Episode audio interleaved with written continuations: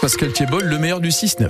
Et retour ce matin sur euh, la mort de ces cinq migrants qui tentaient de rallier l'Angleterre en bateau dans la nuit de samedi à dimanche près de Vimereux, euh, près de Boulogne. Un autre migrant a été transporté en urgence absolue à l'hôpital et 32 autres ont été euh, secourus. Ils sont sains et saufs. Ce drame, le premier de l'année, révolte le maire de Vimereux, Jean-Luc Debael, que vous avez pu entendre à 8 heures. C'est la première fois dans ma commune.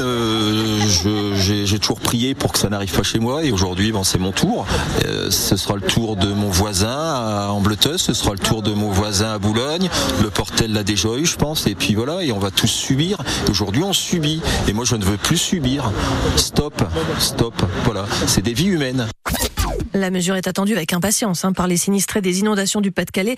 Ces premiers travaux de curage en urgence qui vont être menés à partir d'aujourd'hui dans de nombreuses communes traversées par la, par la Lys ou encore par la Cange. Dans le journal de 6 heures, Stéphane Barbero nous donnait des exemples de ce qui va être fait donc dans certains secteurs. Sur la à Blandec, à Clermarais, les branches et troncs d'arbres vont être enlevés des berges. On va nettoyer les déversoirs, ces pentes artificielles qui permettent d'évacuer un trop-plein d'eau vers un champ à côté du fleuve, des champs d'expansion de crues qui vont eux-mêmes recevoir la visite de pelleteuses.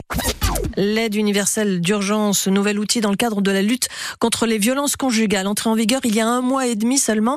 A déjà été attribuée à 400 femmes dans le Nord, près de 5000 au niveau national. Il s'agit d'une aide financière pour aider les victimes à quitter rapidement le domicile. C'est l'ancienne sénatrice UDI du Nord, Valérie Létard, désormais conseillère départementale, qui est à l'origine de ce dispositif.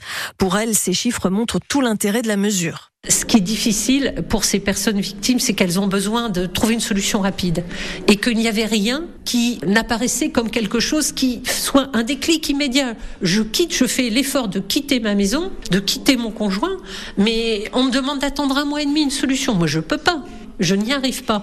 Et là, en trois à cinq jours, on rend l'espoir.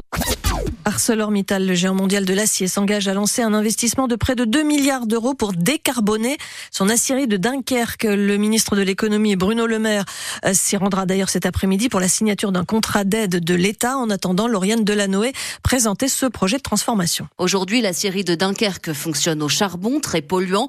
Et grâce à cet investissement d'un milliard 800 millions d'euros, en comptant l'aide de l'État, ArcelorMittal va fermer un des deux hauts fourneaux.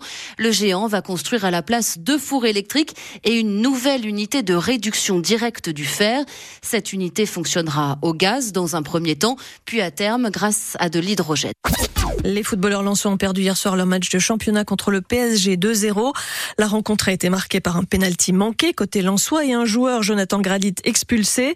Pourtant, Lilian Alice, qui est entraîneur adjoint, il remplace Franck Hez le temps de sa suspension pour trois matchs, il voit quand même des points positifs. On savait qu'on allait être obligé de défendre, euh, défendre bas parce que c'est une équipe qui a une, bonne maîtrise technique et un bon jeu de position et la volonté de se, projeter. Donc après, euh, je crois qu'au niveau de la maîtrise, euh, le PSG nous a été supérieur. Au niveau des occasions ou au niveau des X-goals, je pense qu'on est, on est au-dessus d'eux.